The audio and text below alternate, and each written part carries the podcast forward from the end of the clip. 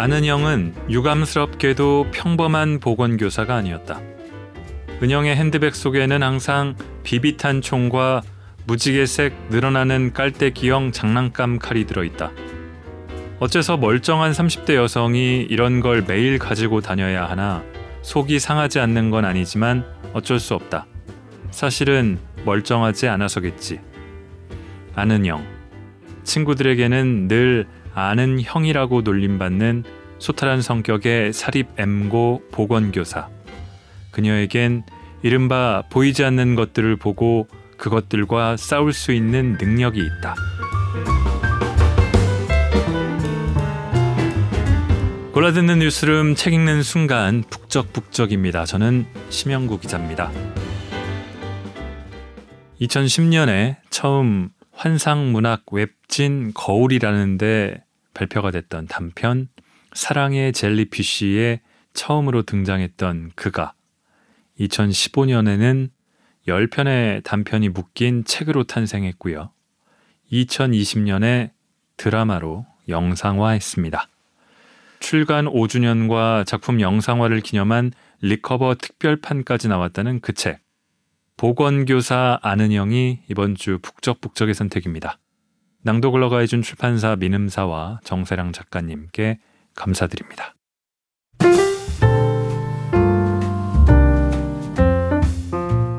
당신의 북적입니다. 지난번에 장강명 작가의 책 이게 뭐라고에 댓글 남겨주신 분들 소개해드릴게요. DOK88이라는 아이디를 쓰시는 분이 파케 들으니 책 이게 뭐라고 읽고 싶네요. 발음이 정확하고 음정이 편안해 쏙쏙 들어와요. 고맙습니다. 독서 모임하고 있는데 도움 많이 될 것 같아요. 깐족이들 없어 잘 되는 모임 모두 다 끌고 갈 수는 없는 법.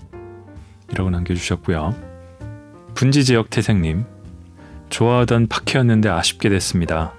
책의 내용과 기자님 낭독이 잘 어울려요. 저희 파케가 아니라 장강명 작가가 하던 팟캐스트 얘기죠.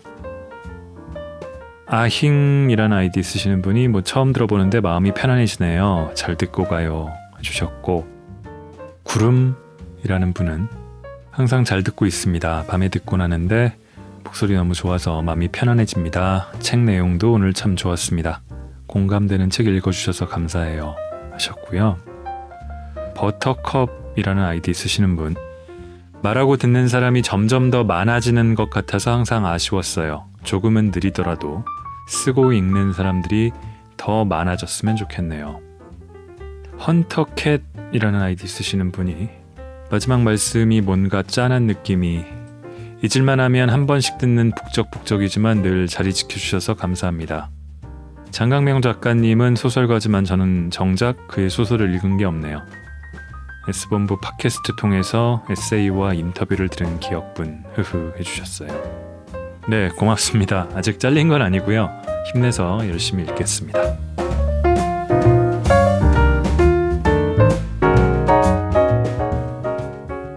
자, 이 보건교사 아는영은 30대 여성이고 직업은 보건교사입니다. 남들이 보지 못하는 뭔가를 볼 수 있는 능력이자 어쩌면은 천형을 갖고 있고요. 그래서 보건교사로 학교에서 일하면서도 퇴마사로 학교에 떠돌거나 문제가 되는 영적인 것들, 놈들을 해치우는 일도 겸하고 있습니다.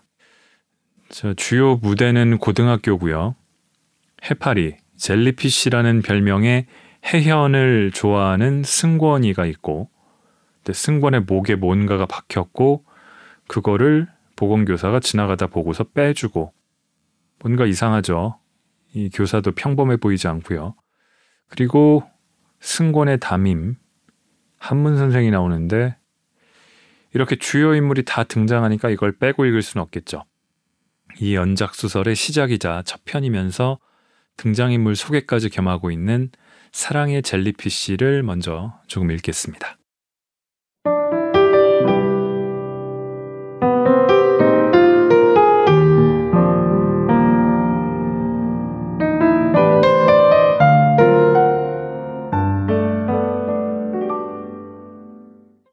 장마철의 보충 수업 기간, 학교에 들어서는 순간 신발장 냄새가 진했다. 짧은 방학은 무더위 속에 지나가 버렸고 보충이 시작되자 모두 우울한 얼굴이었지만 사복이 허용되었으므로 옷 입는 재미로 버티고들 있었다. 그러나 승권은 그마저도 전혀 흥미가 없는 편이었다. 연하늘색 pinstripe 반셔츠에 면바지가 승권의 최선이었고 승권이 관심을 가지는 대상은 오직 하나였다. 혜현. 초등학교, 중학교, 고등학교를 함께 진학해 왔다. 무슨 생각을 하는지 머릿속이 투명하게 보인다고 해서 별명이 해파리인 여자애였다. 그나마 좀 귀여운 어감인 젤리피쉬로 불려서 다행이지 해파리 같은 여자애를 좋아하는 나는 뭐가 되는 건가? 승권은 늘 머리가 아팠다. 이 단순하고 모난데 없는 사랑스러운 생물은 불행히도 다른 사람한테서도 가장 좋은 부분만을 발견하는 나머지 누가 고백만 해오면 족족 다 사귀어 왔다. 승권은 언제나 생각을 너무 많이 하다가 타이밍을 놓쳤다. 벌써 2학년 1학기가 지나버렸고 더 이상은 기다릴 수 없다고 마음먹자 갑자기 웬 농구부 주장이 오늘 혜연에게 고백을 하겠다고 공공연히 떠들고 다녔다. 혜연이라면 그놈한테서도 가장 긍정적이고 빛나는 어떤 부분을 찾아낼 게 뻔했다. 너한테 필요한 건 키만 크고 얼굴이 여드름 받친 농구부 주장이 아니야. 매일 아침 눈빛만 봐도 네가 매점의 36가지 간식들 중 뭘 먹고 싶어 하는지 아는 나라고. 승고는 농구부 주장보다 먼저 혜연을 찾아야 했다. 농구부 애들이 저 질퍽한 운동장에 하트 모양으로 꽂을 초들을 가지고 왔다고 했다. 비나와라. 비나와 버려라. 1교시가 끝나자마자 과학실로 향했다. 분명히 과학실에 있을 것이다. 더위를 많이 타는 혜연은 과학실 돌바닥의 냉기를 좋아해서 먼지 나는 암막 커튼 아래에 늘어져 있는 습관이 있었다. 승권은 그 구석을 해파리 여름 서식지라고 이름 붙여 놓았다. 조승권, 어디가? 너 오늘 지각했지? 담임인 한문이 불러세웠지만 승권은 못 들은 척 걸음을 빨리 했다. 다리를 저는 사람한테는 미안한 일이지만 지금은 멈출 수가 없다. 성혜연! 과학실 문을 열며 혜연을 불렀다. 어째서 성까지 붙여서 이렇게 딱딱하게밖에 부르지 못하는가? 혜연은 없었다. 벌써 늦었나? 10대 소년이 느끼기엔 다소 짙은 절망. 그 절망의 단내가 입안에 돌았다. 그때 뭔가 날카로운 것이 따끔 목 뒤에 박혔다. 보건교사가 핀셋을 들고 정체불명의 가시 같은 것을 빼냈다. 뭐예요? 이럴 시간이 없는데 승권은 마음이 급했다. 목을 감싸주고 보건실로 오는 길에 농구부 1학년 애가 기타를 들고 가는 것을 보았기 때문이다. 보건교사는 승권의 목 뒤에서 빼낸 것을 유심히 확인하며 입술을 약간 움직였는데 승권에겐 언뜻 욕설처럼 읽혔다. 잘못 본 거겠지. 상처가 큰 건 아니지만 독성이 있을지 몰라. 벌써 주변부 색깔이 다른 게 염증이 생길 것 같아. 조퇴해서 병원에 가는 게 낫겠다. 몇 반? 2학년 1반이요. 내가 너희 담임 선생님께 말씀드릴게. 아니요. 이따가 제가 허락 받을게요. 혹시 허락 안 해주시면 확인증 받으러 올게요. 승고는 총알같이 보건실에서 튀어나갔다. 뒤에서 보건 선생님이 뭔가 만류하는 듯 웅얼거렸지만 가시인지 뭔지를 뺐으니 됐다. 오늘은 선생님들이 유난히 귀찮았다. 보건교사 아는영은 자잘한 일은 있어도 큰 사고는 일어나지 않는 학교 생활에 만족하고 있었다. 오늘까지는. 은영은 남학생의 목에서 뽑아낸 동물성 물질을 내려다보며 작게 끓는 소리를 냈다. 욕이 되담한 소리였다. 학교라서 매번 삼킬 뿐 사실 은영은 욕을 잘하는 편이었다. 학생이 놀랄까봐 차마 말을 못했지만 그건 어떤 알 수 없는 동물의 손톱, 비늘, 뼈 중 하나인 것 같았다. 그의 목덜미에 핏줄을 타고 도끼가 번져가는 걸 보았는데 얼마나 나쁜 게 들러붙은 건지는 짐작하기 어려웠다. 소독이라도 했어야 하나. 하지만 어차피 알코올로 어떻게 할 수 있는 종류는 아니었다. 본체를 잡을 때까지 괜찮아야 할 텐데 은영은 걱정스러웠다. 본체로부터 멀리 보내는 게 나을 것 같았다. 이 학교에는 아무래도 뭔가가 있다. 출근 첫날부터 느낄 수 있었다. 아는영은 유감스럽게도 평범한 보건교사가 아니었다. 은영의 핸드백 속에는 항상 비비탄 총과 무지개색 늘어나는 깔때기형 장난감 칼이 들어있다. 어째서 멀쩡한 30대 여성이 이런 걸 매일 가지고 다녀야 하나 속이 상하지 않는 건 아니지만 어쩔 수 없다. 사실은 멀쩡하지 않아서겠지. 아는 형. 친구들에게는 늘 아는 형이라고 놀림받는 소탈한 성격의 사립 M고 보건교사. 그녀에겐 이른바 보이지 않는 것들을 보고 그것들과 싸울 수 있는 능력이 있다. 언제부터였냐면 원래부터라고 할까.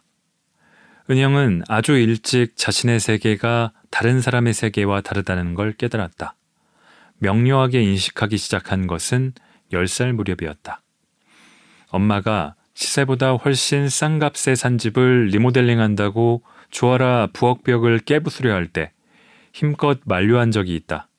이 구조 이대로가 좋으니 벽지나 바르자고 괜히 번거롭게 여기저기 헐고 리모델링을 하면 아빠 집에 가서 살겠다고 협박을 했다. 벽 속에는 얼굴은 좀 상했지만 친절한 아줌마가 있었다.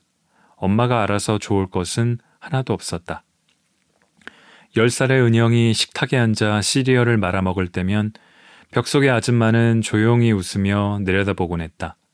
그 눈길에 적의가 없었으므로 괜찮았다. 적의와 적의 아닌 것을 구분하는 감각은 은영 같은 사람에게 일찍 발달할 수밖에 없다. 꼭 죽은 사람들만 보는 건 아니었다. 산 사람들이 더 기분 나쁜 걸 많이 만들어낸다. 예를 들면 이 학교에 떠다니는 공기 가득한 나체의 환영 같은 것들 말이다. 아, 사춘기 애들은 정말 싫어. 은영은 아무도 보지 않을 때면 깔때기 칼로 휙휙 아이들의 야한 상상을 휘저 없앴다. 벌써부터 취향이 가지가지기도 하지. 그러니까 결국 은영이 보는 것은 일종의 엑토플라즘, 죽고 산 것들이 뿜어내는 미세하고 아직 입증되지 않은 입자들의 응집체다. 미색 젤리 같은 응집체는 종류와 생성 시기에 따라 점성이 달랐다. 죽은 것들은 의외로 잘 뭉치지 않는다. 산 것들이 문제다. 2차 성징의 발현이란 짓궂고 지겨웠다. 장난감 칼과 총에 은영 본인의 기운을 입히면 젤리 덩어리와 싸울 수 있었다. 비비탄 총은 하루에 22발, 플라스틱 칼은 15분 정도 사용 가능하다.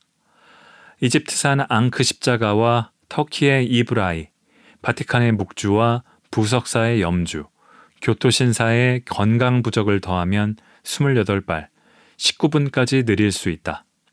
보건교사 아는영의 삶은 이토록 토테미즘적이다. 몇 년 전까지는 대학병원에 있었다. 전문 퇴마사로 살지 않는 이상 돈을 벌어야 했고, 커트라인 밑이었는데도 간호대에 철석 붙어서 쭉 병원에 있었다. 병원도 학교도 드글드글하기로는 매한가지였다. 왜 하필 간호사를 직업으로 골랐을까? 아니, 아니다. 해가 갈수록 더 느끼는 점이지만 사람이 직업을 고르는 게 아니라 직업이 사람을 고르는 것 같다. 사명 같은 단어를 기본적으로 좋아하지 않으므로 수긍하고 받아들였다기보다는 수월한 인생을 사는 걸 일찌감치 포기했다는 게 맞겠다. 병원에 있을 때는 힘든 파트만 다녀서 지금보다도 더 너덜너덜했다. 몇 년쯤 하고 나니 새벽의 병원 복도에서 기나긴 싸움을 하는 게 벅찼다. 그래서 대학 때 따놓은 보건교사 자격증을 활용하기로 했던 것이다. 호러와 에로 중에 고르라면 단연 에로다. 그런데 이 학교에 에로에로 젤리들 말고 학생들 목에 뭔가를 박는 사악한 무엇이 있다. 어쩐지 발을 들이는 순간 음습하더라니. 꼬인 팔자는 어디 가지 않는다.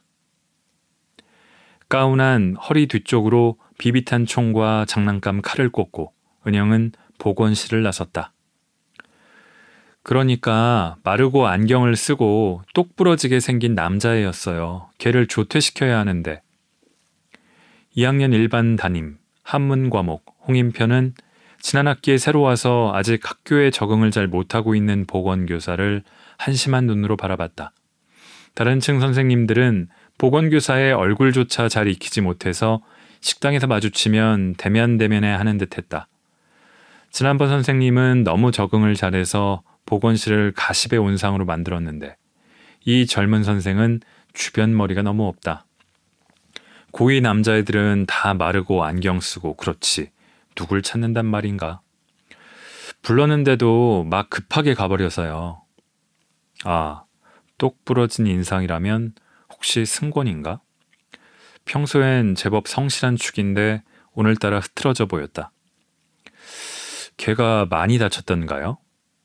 음, 부어오르는 속도가 신경 쓰이는 데다 열도 곧 심하게 날 것 같았어요. 병원에 보냈으면 하고요. 뭐에 물렸는데요? 아, 뭔지는 잘 모르겠지만 좀 나빠 보여서 가장자리긴 해도 서울인데 아주 위험한 벌레나 뱀 같은 게 있을 것 같진 않았다. 초심자라 지나치게 조심하는 걸까? 하지만 이 보건교사의 얼굴은 전혀 꼼꼼하지 않아 보이고 어딘가 미숙하고 미덥지 않아 보이는 부분이 있다. 인편은 젊은 여자 선생님이라고 무시하는 축은 결코 아니었다.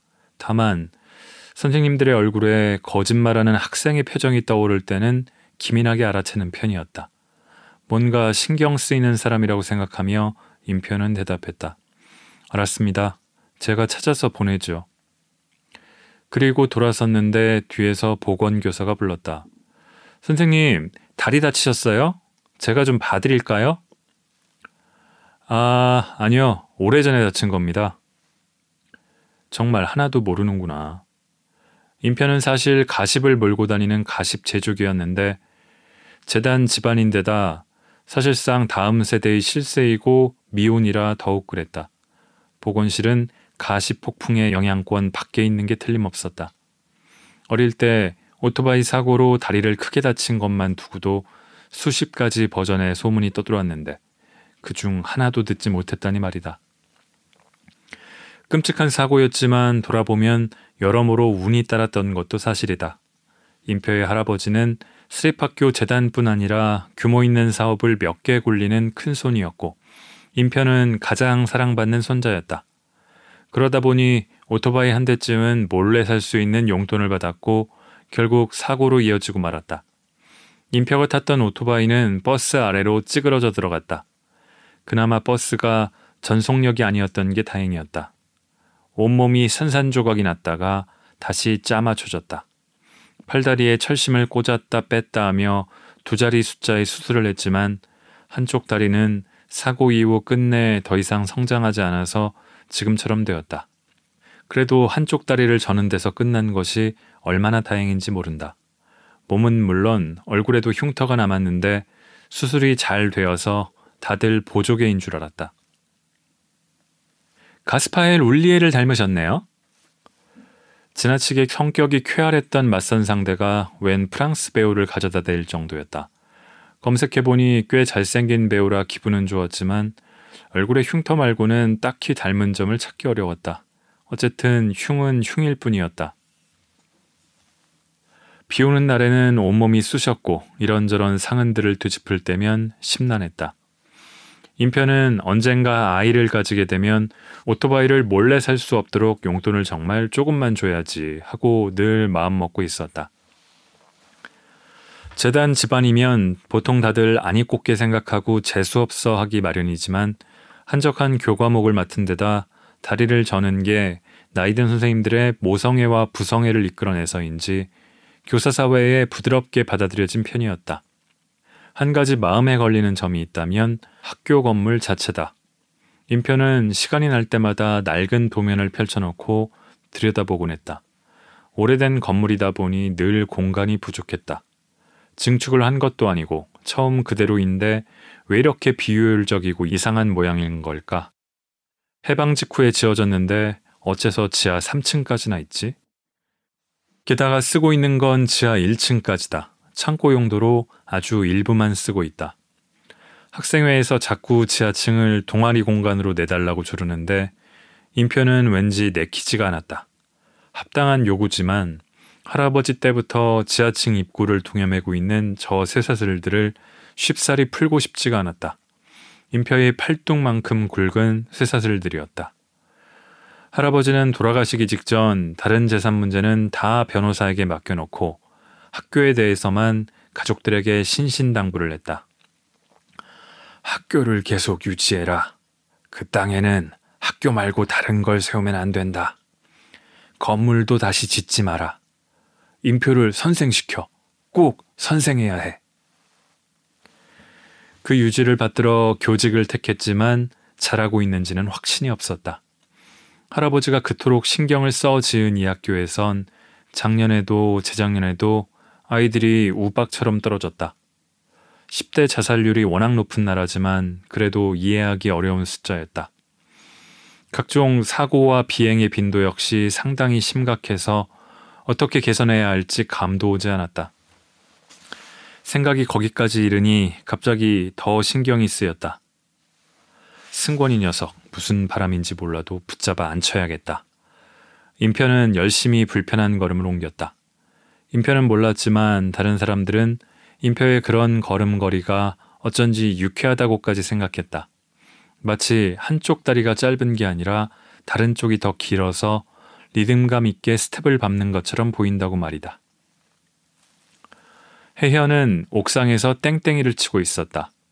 며칠 말린 옷에서도 장마철에 큼큼한 냄새가 나서 간만에 교복을 입고 왔더니 통기성이라고는 고려하지 않은 합성 섬유라 더 불쾌했다. 그래도 바람이 불어 다행이었다. 안전을 이유로 옥상 전체에 높은 철조망을 둘러쳐서 풍경은 조금 흉물스러웠지만 철조망 사이로도 바람은 불었다. 옥상을 아예 봉쇄했을 때는 애들이 자물쇠를 깨고 또 깼었다. 선생님들은 결국 포기하고 개방할 수밖에 없었을 것이다. 휴식 공간이 이렇게나 부족한데 옥상까지 빼앗아가면 안 되지. 비록 직접 자물쇠를 깨진 않았지만 혜연은 엷은 승리의 미소를 지었다. 언니, 아까 승권이 오빠가 언니 찾던데요? 동아리 후배가 먼저 계단을 내려가며 말했다. 뭐 때문에? 글쎄요. 또 나도 모르게 승권이 물건을 꿀꺽했나? 이어폰이던가 만화책이던가. 혜연은 잠시 스스로의 혐의점을 찾았다. 알았어. 고마워. 후배가 내려간 후 한참이 지나서도 옥상에서 내려가기가 싫었다. 습기가 가득한 건물 내부가 청소하지 않은 어항처럼 느껴졌다. 숨을 못 쉴 정도잖아. 이 정도라면 아가미가 필요하다고. 1층에서 농구부 주장이 손을 흔들었다. 혜연은 별 생각 없이 마주 흔들어 주었다. 아는 형은 아까의 한문 선생을 보호하고 있던 거대한 에너지 장막에 감탄하고 있었다. 보건실에만 박혀 있다 보니 가까운 데서 보는 건 처음이었다. 누군가 그 선생님을 매우 사랑했던 사람이 죽어서도 강력한 의지를 남긴 게 틀림없었다. 그런 보호를 받고 있는데 왜 다리를 다쳤지? 희한한 일이다. 친해지기 힘들어 보이는 사람이었지만 만약 사태가 심각해지면 도움을 구해야 할지도 모른다고 생각했다. 거의 걸어 다니는 행운의 부적이나 다름없었다. 탐났다. 역시 처녀 귀신일까? 남자의 목에 박혀 있었던 것은 손톱일지도 모른다. 하도 예상 밖의 것들이 튀어나오는 세상이라 확신할 순 없지만 모든 간에 지하에 묻혀 있을 확률이 제일 높았다. 허리 뒤에 꽂아놓은 플라스틱 총칼을 확인하고 은영은 중앙 계단으로 향했다. 지하실 입구엔 쇠사슬이 감겨 있었다. 학생들이 들어가지 못하도록 일부러 막아둔 모양이었다. 은영은 수의실에 빼꼼 고개를 들이밀었다. 저 지하 열쇠 좀 빌릴 수 있을까요? 수의 아저씨가 허리에 달린 열쇠 뭉치에 손을 얹으면서 물었다. 지하는 왜요? 음, 학생들이 자꾸 갑자기 뭐가 나고 간지럽다고 연고를 바르러 오는데 곰팡이성 피부병 같아 보여서요. 뭐 위험한 게 있나 확인을 좀 하려고요. 빌려주시는 김에 손전등도 빌려주시면 좋겠어요. 지하는 해마다 한번 소독대만 열 수 있어요. 그때도 외부 소독업체만 들어가고 저도 못 들어갑니다. 옛날부터 절대 개방하지 말라고 하셨습니다. 아니, 그러니까 곰팡이가 쓸죠. 이대로라면 상부에 보고도 해야 하고 여러모로 복잡해질 것 같은데 저만 살짝 들어갔다 올게요. 제가 뭘 하겠어요. 잠시 들여다보는 정도죠. 은영은 강한 어조로 말하면서 되도 않는 눈웃음을 쳤다. 수희 아저씨는 끝내 찝찝해했지만 효과가 있었는지 곧 녹슨 사슬이 풀렸고 오래 갇혀있던 공기가 한꺼번에 밀려나왔다. 마스크라도 가져올 걸. 은영은 이러다 자기야말로 병에 걸리겠다고 생각했다. 아래로 내려갈수록 어두웠다. 입구부터 쉽지 않았다. 오래된 걸로 보아 졸업생들이 버리고 갔음직한 사념들이 좀 있었다. 폭력성과 경쟁심의 덩어리들, 묵은 밥목과 불명예와 수치의 잔여물들이 어두운 곳에 누워 있었다. 은영은 길게 한숨을 쉬곤 손목 스냅으로 장난감 칼을 길게 폈다. 그리고 더러운 덩어리들을 베기 시작했다. 승고는 어지러웠다. 보건 선생님이 염증이 생길 거라고 했는데 겁을 주려고 한 소리가 아니었나 보다. 자꾸 시야가 흐려졌다. 열이 오르고 있는 게 틀림없었다. 몇 번 안경을 뺐다가 다시 껴도 초점이 잘 맞지 않았다. 몸이 점점 무거워졌고 그럴수록 화가 났다. 오늘이 아니면 안 되는데 모레도 안 되는 놈이라 또 안 되려나 싶었다. 원래도 간지러운 고백 같은 건 좋아하지 않지만 지금 상태라면 정말 앞뒤 다 자르고 좋아한다고만 말해야 할지도 모르겠다고 생각했다. 고백하고 나서 쓰러지면 그건 그것대로 볼만하겠구나. 발 뒤꿈치가 자꾸 끌렸다. 게다가 발바닥에 체액이 몰렸는지 기분 나쁜 물컹함이 있었다. 발바닥 전체가 물집처럼 느껴졌다. 승권은 컨디션 유지를 잘하는 편이라 이렇게까지 아픈 건 아주 어릴 때 이후로 처음이었다. 토하거나 기절하지만 않으면 돼. 아니, 토하지만 않으면 돼. 인사를 해오는 친구들이 자꾸 승권의 얼굴을 보고 놀랐다. 괜찮냐는 물음에 제대로 대답조차 할 수 없었다. 혜연이 옥상에 있다고 했다. 계단 하나하나가 평소보다 3배는 높은 것처럼 느껴졌다. 인편은 승권을 찾으러 체육관으로 가고 있었다. 항상 거기 있는 멤버는 아니지만 가끔 머리를 식히려고 운동을 하는 걸 알고 있었기 때문이다. 학생 파악이 아주 나쁘지는 않군. 스스로 흐뭇해하던 참이었다. 중앙 계단을 지나는데 지하실 문이 열려 있는 게 보였다. 인편은 리드미컬한 걸음을 멈추었다. 누가 열었지? 열 때가 아닌데. 할아버지는 지하실에 관한 사항만 10페이지쯤 되는 것을 반복해서 읽게 하셨다. 요약하자면 열지 말라는 것이었고 소독업체도 바꾸지 말라고 되어 있었다. 그런데 그 소독업체가 문을 닫아서 2, 3년 전부터 다른 곳에 맡겼더니 비용이 5분의 1도 들지 않았다. 할아버지는 그 비싼 소독업체를 왜 고집하셨던 걸까? 인편은 소독 때만 되면 궁금했다. 그리고 지금 내년까지 예정된 소독이 없는데 아래에서 불빛이 흔들리고 있는 것이다. 계단 위에서 불러볼까 하다가 인편은 그냥 내려섰다. 흰 옷자락이 펄럭일 때는 잠시 흠칫했지만 손전등을 들고 춤을 추고 있었던 건 보건 선생이었다. 한 손에는 손전등, 한 손에는 웬 무지개색 깔때기를 들고 허공을 정신없이 휘젓고 있었다. 아, 역시 이상한 여자구나. 선을 볼 때마다 종종 작동하던 이상한 여자 경보기가 마음속에서 세게 울렸다. 안 선생님, 뭐 하세요? 은영이 깜짝 놀라며 돌아봤다. 그래, 놀라야 정상이지. 어, 운동요? 스스로도 저 말을 하면서 확신이 없는 게 분명했다. 무슨 운동을 지하실에서 하세요? 땀방울이 맺힌 이마 안쪽에서 별로 주름이 없는 뇌가 미미하게 움직이는 소리가 들릴 정도였다. 음, 보시다시피 신종 에어로빅인데 학생들 볼까 민망해서요. 그럼 댁에서 하셔야죠. 임표가 단호하게 말했지만 은영은 선뜻 지하실 밖으로 나올 기세가 아니었다. 임표는 문득 은영의 얼굴이 점점 진지하고 단단해지는 것을 보았다. 어두운 곳에서 봐서 그런지 몰라도 차분하게 서 있는 모습이 정신 나간 사람의 것으로는 보이지 않았다. 지하실에서 뭐 찾아요? 임표가 어떤 대답을 바라는지 스스로도 짐작 못하면서 물었다. 설명드리긴 어렵지만 찾는 게 있어요. 은영이 웃음기 없이 대답했다. 사립학교에 자리를 구하기가 쉬운 일은 아니었다. 그렇다 해도 들켜서 잘리는 것이 두렵지는 않았다. 은영은 또 어딘가에 자리를 얻을 수 있을 것이었다. 은영에겐 없는 게 많았지만 일복만은 항상 있었다. 죽기 직전까지 일해야 할 것이 뻔했다. 그럼 같이 찾읍시다. 인편은 설명할 수 없는 이유로 그래야 할 것 같았다. 인편은 학교를 제대로 알지 못했다.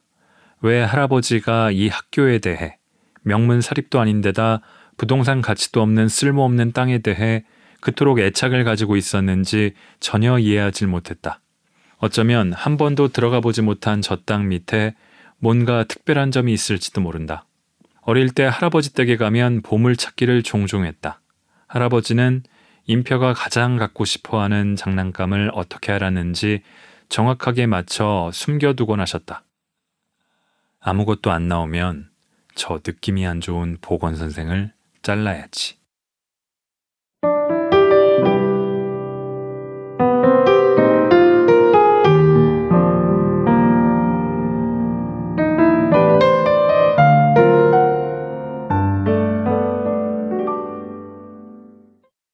이제 본격적인 모험이 시작하는데요.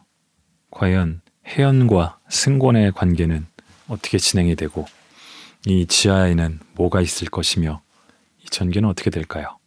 궁금하시죠? 책을 읽어보시거나 넷플릭스 드라마에서도 주요하게 다뤄지는 첫 에피소드니까 그걸 보시면 좋겠습니다. 보건교사보다 저는 사실 양호실과 양호 선생님이 익숙한 세대인데 언제부턴가 바뀌었더라고요. 크게 다치거나 학교에서 제가 치료받은 적이나 뭐 누워있을 정도로 아픈 일이 별로 없었던 것 같아서 보건교사와도 친할 일이 없었던 것 같고요. 그 한문 선생 역시 학교에 뭐 국영수 같은 주요 과목이 아니고 그런데다가 이분은 재단을 소유한 가문의 아들이죠. 어찌 보면은 대주주의 자식이 공공연히 취업해서 회사에 직원으로 다니고 있는 거죠. 그러나 여느 선생과는 다르게 특별한 기운, 아마 할아버지의 기운인지가 그를 보호하고 있고, 그건 평범하지만 특별한 이 보건교사에게는 보입니다. 퇴마사로서 아이들을 지키려는 보건교사, 그리고 학교의 실질적인 소유주로서 계승자로서 학교를 지키려는 한문교사, 이 둘은 공통의 목적을 갖고 나름 의기투합하면서 여러 가지 모험을 겪게 되는데 이게 이 소설집의 큰 줄기입니다. 계속 보건교사와 한문교사가 양대 주인공으로 펼쳐지는 이야기고요. 그런데 그 악령이라고 할지 악귀와 혼령이 아주 심각한 수준은 또 아니어서 미리 스포를 조금 하자면 아무도 죽지 않고 나름 명랑하고 코믹한 기운이 흘러넘치는 작품들이에요. 다음은 토요일의 데이트 메이트를 조금만 읽겠습니다.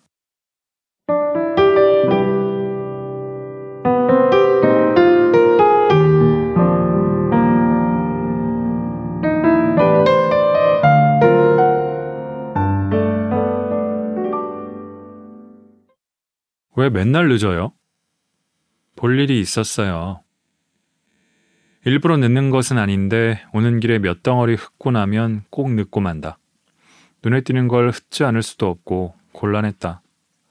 심경이 불편한 임표처럼 임표차의 보조석 안전벨트는 빡빡했다. 아무래도 보조석에 누가 자주 타지 않는 것 같다. 두 사람은 대개 학교 이야기를 하는데 의견이 매번 갈려서 썩 분위기가 좋진 않다. 그렇게 논쟁에 정신이 팔렸다가 목적지에 도착해서는 임표가 장애인용 주차칸에 차를 세울 때마다 흠칫거리고 마는 것이다. 보호 장막이 하도 세서 인간 장갑차에 가까운 사람이 무슨 장애인이람. 은영에게 임표에 다친 다리는 너무 미미한 문제로 보였다. 그런 속마음을 자주 들켰으므로 임표는 매우 억울해했다. 자꾸 만 명에 한 명 있을까 말까 한 행운아라고 하는데 요즘은 골반도 아프고 허리도 아프고 어깨까지 아프구먼. 대체 이 선무당이 뭐라 하는 건가 싶은 것이다. 두 사람이 놀토 오후마다 하는 일은 쉽게 말하면 명승지 관광이었다. 임표를 만나기 전에는 은영 혼자 하던 일이다. 주로 오래된 절, 사람이 많이 다니는 절에 가서 탑에다가 살짝 손가락을 댄 다음 충전을 한다. 푹 자고 일어나도 충전이 되고 임표의 손을 잡을 때마다도 충전이 되지만 명승지에서의 충전은 정말이지 질이 달랐다. 일상의 충전이 휘발유 급유라면 고급 엔진오일 교체 같은 것이랄까? 유통기한이 지난 티백과 다도장인이 정성을 다해 우려낸 차의 차이랄까? 경무에 시달리고 나면 독이 자주 오르는 은영은 늘 구석구석을 맑은 것으로 가득 채울 필요가 있었다. 특히 탑돌이 행사라도 하고 난 다음이면 탑마다 번개를 저장한 것만큼 순도 높은 에너지가 넘쳐서 은영은 열심히 훔칠 수 있다. 남의 소원을 훔쳐서 살다니 얼마나 이상한 인생인가. 은영은 자주 자조적이 되었다. 들킨 적은 없어요? 은영의 능력이 주로 학교를 위해 쓰이므로 교통편과 경비를 부담하며 굳이 따라다니겠다는 임표가 물었다. 스무 살 때쯤 주지 스님에게 걸린 적이 한 번 있어요. 제가 탑이랑 사리탑, 사람들이 쌓아놓은 돌무지까지 열심히 건드리고 다니고 있는데 뒤에서 슬쩍 얻어가시면 좋은 데 쓰셔야 합니다. 하시는 거예요. 야, 역시 아시는구나. 그래서 어쨌어요? 괜히 쪽팔려서 한동안 절에 못 갔어요. 대신 유명한 조각상이 있는 성당에 다녔죠. 베드로 조각상이 발가락을 잡고 오래오래 기도하는 척 했어요. 거기서는 아무도 뭐라 안 했어요? 한 수녀님이 치근해 하시면서 부활절 초콜릿을 주셨는데 알고 주셨는지 모르고 주셨는지는 모르겠어요. 충전 다 했으면 이제 갈까요? 안 돼요. 아직 약수를 못 마셨어요. 그거 식중독 걸려요. 아무 물이나 그렇게 마시는 거 아닌데. 그럼 홍쌤은 먹지 말든가요. 은영과 임표는 남산에도 자주 갔다. 남산타워를 석탑처럼 노리는 건 아니었고 그 앞에 연인들이 자물쇠를 채워둔 철망에서 훔쳤다. 자물쇠는 매번 갈 때마다 늘어나 있어서 양으로만 따지면 더 나을 때도 있었다. 남의 사랑을 훔쳐서 먹고 살다니 남의 소원을 훔치는 것보다 이게 더 비열한가? 은영이 혼잣말을 했을 때였다. 에이, 뭐 먹고 살려고 하는 거 아니잖아요. 공익을 위해 힘쓰니까 괜찮아요. 망 봐줄 테니까 열심히 훔치세요. 건성으로 자물쇠들마다 쓰인 메시지를 뒤적이던 임표가 위로했다. 그래도 임표랑 다니면 혼자 다닐 때보다 남의 눈에 덜 띄긴 했다. 보양식 먹을까요? 아니요. 같이 다녀주시는 것만도 감사한데요, 뭘. 안 선생님, 혹사시키네 못해 먹겠네. 주중에 계속 투덜거리지 말고 주말에 최대한 이용해요. 그냥 돈으로 주시면 안 돼요? 돈으로 줄까요? 학교 돈을 받을 수도 없고 선생님 돈을 받을 수도 없고 속상해라. 이번 주는 옷닭으로 줄게요. 저녁을 먹으러 가는 길엔 야경이 소원처럼 사랑처럼 약속처럼 빛났다. 언젠가는 소원을 훔치는 쪽이 아니라 비는 쪽이 되고 싶다고 은영이 차창에 이마를 대고 밖을 내다보며 생각했다. 차에 자국 나잖아요. 개기름 좀 봐. 잠시 친절한가 싶더니만 인표의 날카로운 핀잔이 날아왔다.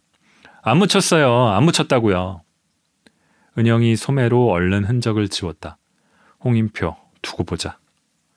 은영이 인표를 노려보자 인표가 대시보드에서 기름 종이를 꺼내 은영의 무릎에 기분 나쁘게 떨어뜨렸다. 저거 언젠가는 한번 들이받아야지. 곤란할 때 내팽개쳐둬야지. 아는영 진짜 성질 많이 죽었다. 은영이 어금니를 물고 기름종이 한 장을 꺼내 이마를 콕콕 찍었다. 황금 같은 놀토가 지나가고 있었다.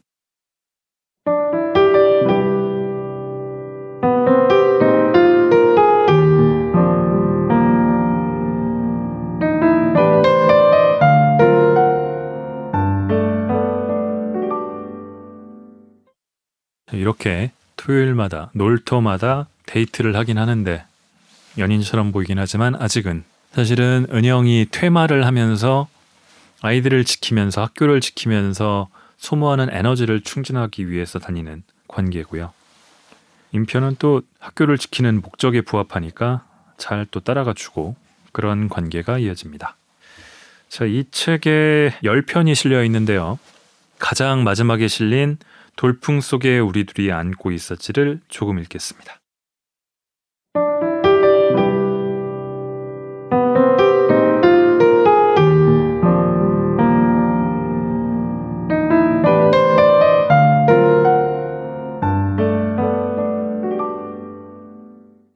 기이한 인기척, 불편한 웃음소리에 뒤돌아보았을 때 임표는 얼굴에서 피가 빠져나가는 걸 느꼈다. 임표의 걸음걸이를 흉내내던 학생이 깔깔거리며 도망쳤던 것이다. 도망치는 얼굴조차 웃고 있었다. 아이들만이 지을 수 있는 잔인한 웃음이었다. 교직 생활을 통틀어 그런 적은 없었다.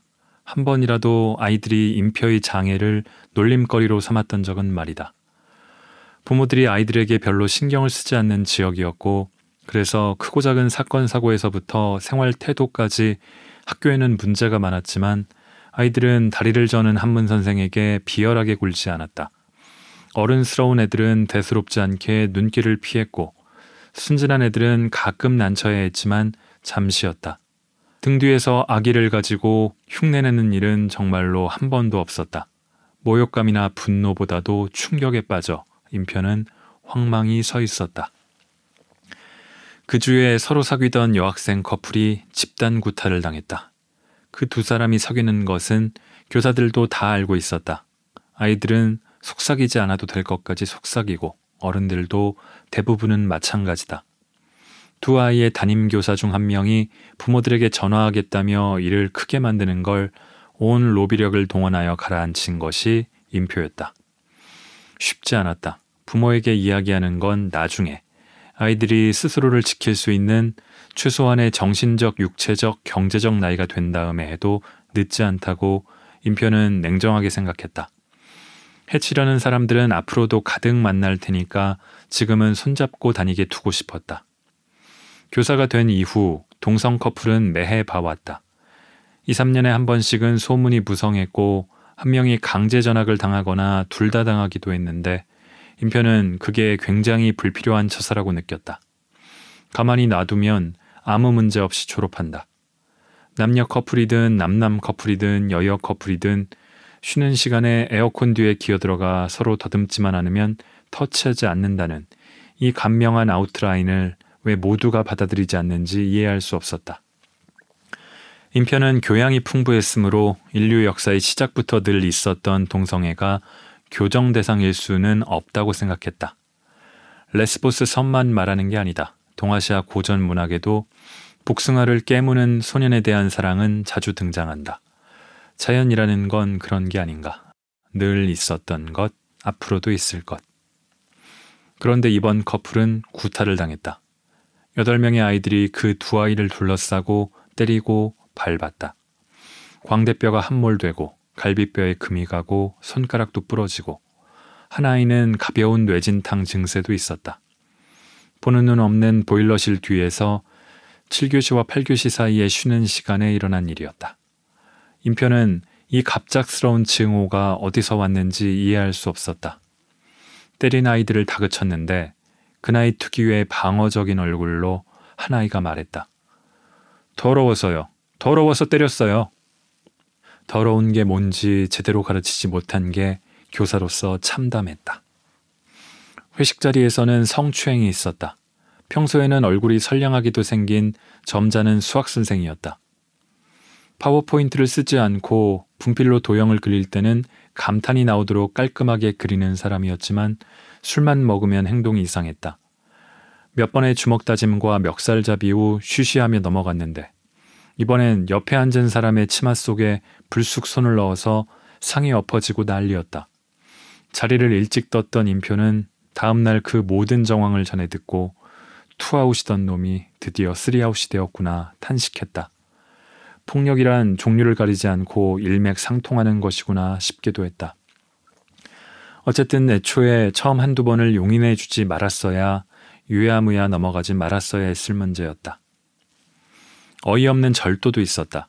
흔한 마트 옆길에 배달 트럭이 잠시 내려놓은 과자 네 박스를 훔쳐서 피해액은 10만 원인데 합의금만 200만 원이 넘게 나왔다. 과자 사 먹을 돈이 없는 애들이냐면 그것도 아니었고 평소에 그런 짓을 자주 했냐면 그것도 아니었다. CCTV를 돌려보는데 교복을 그대로 입고 얼굴과 명찰도 가리지 않은 채 너무나 태연하게 저지른 일이었다. 맛있었냐? 200만 원짜리 과자 맛있었냐? 육하 원칙에 기초해서 사실만 써라. 이건 너의 사적인 의견이잖아. 사실만 쓰라고. 아이들에게 진술서를 쓰게 하는 데만도 몇 시간이 걸렸다. 연애를 하려고 하니 연애할 시간이 없을 줄은 몰랐다. 선도 협의에만 일주일에 열번을 한 것 같았다. 경찰서에만 세번을 갔다. 인편은 예민해지면 몸살이 잘 나는 편이라 데이트할 주말 한 번을 놓치고 말았다. 놀림받은 다리가 아픈지 아기 때문에 아픈지 하여간 아팠다. 그 다음 주에는 지영이 만나기 어렵다고 했다. 만나지 못하는 기간이 길어지는 사이 띄엄띄엄 어색한 전화를 몇 번 걸었지만 전화 저편에서는 끊고 싶어 하는 기색이 분명했다. 얼마 안 있어 지영이 아예 전화를 받아주지 않게 되었을 때는 임표도 아쉬움이 덜했다. 자연 소멸하는 태풍 같은 것 가끔 경험해 보았으니까 몇 주 설렜던 것으로 되었다 싶었다. 임표의 정신이 번쩍 든 것은 경미한 지적장애가 있는 전 학생을 1학년 담임들이 모두 주저하며 받기 싫어했을 때였다. 그럴 사람들이 아니었다. 다 같이 그럴 사람들은 정말 아니었다. 학생들에게 문제가 생기기도 하고 교사들에게 문제가 생길 때도 있지만 동시에 이런다면 그건 그 사람들 바깥에 원인이 있는 것이었다. 바깥에서 나쁜 것이 이 모든 일을 일으키고 있다고 임표는 판단했다. 뭔가 또 독이 퍼졌어요. 당장 은영에게 말했다. 은영보다 먼저 알아채는 날이 올 줄은 몰랐다. 이상한 거 못 봤어요? 음, 안 보였는데. 은영은 특별히 본 것이 없었다. 모든 게 정상이었다. 그보다 철도 아닌 유행성 결막염이 더 큰 문제여서 휴교를 또 한 번 해야 할 판국이었다. 아이들이 설마 학교에 오기 싫다고 서로의 눈을 비비며 눈꺼풀 키스라도 하고 있는 건 아닌지 의심스러웠다. 그러고도 남을 녀석들이었다. 결막염을 뿌리고 다니는 귀신 같은 건 없어요. 정말로 아무것도 못 봤어요? 못 느꼈어요? 가끔 뭔가를 본 것 같아서 뒤돌아보면 아무것도 없었다. 시야가 조금 뿌옇게 느껴져서 안과에 가볼까 하긴 했었다. 무언가 은영이 보지 못하게 막고 있을지도 몰랐다. 한 바퀴 돌까요? 은영은 오랜만에 임표에게 제안하고는 슬리퍼를 운동화로 갈아 신었다. 임표가 지난번 생일에 선물한 운동화였다. 두 사람은 말없이 조금 떨어져서 걸었다. 어색할 게 없는데 어색했다. 뭔가 바뀐 걸 알아채야 해요. 없었다가 생긴 것. 예를 들면요. 낙서, 이상하게 생긴 돌, 알록달록한 것, 냄새 나는 것. 그건 너무 중구난방인데요. 쌤 말대로 무슨 일인가 벌어지고 있는데 제 눈이 가려진 거라면 바뀐 게 하나라도 있을 거예요. 찾아내야 해요. 두 바퀴, 세 바퀴를 돌아도 학교는 평소와 같았다. 평소와 같이 난잡했다. 그래도 도는 바퀴 수가 늘수록 두 사람 사이의 간격은 조금씩 줄어들었다.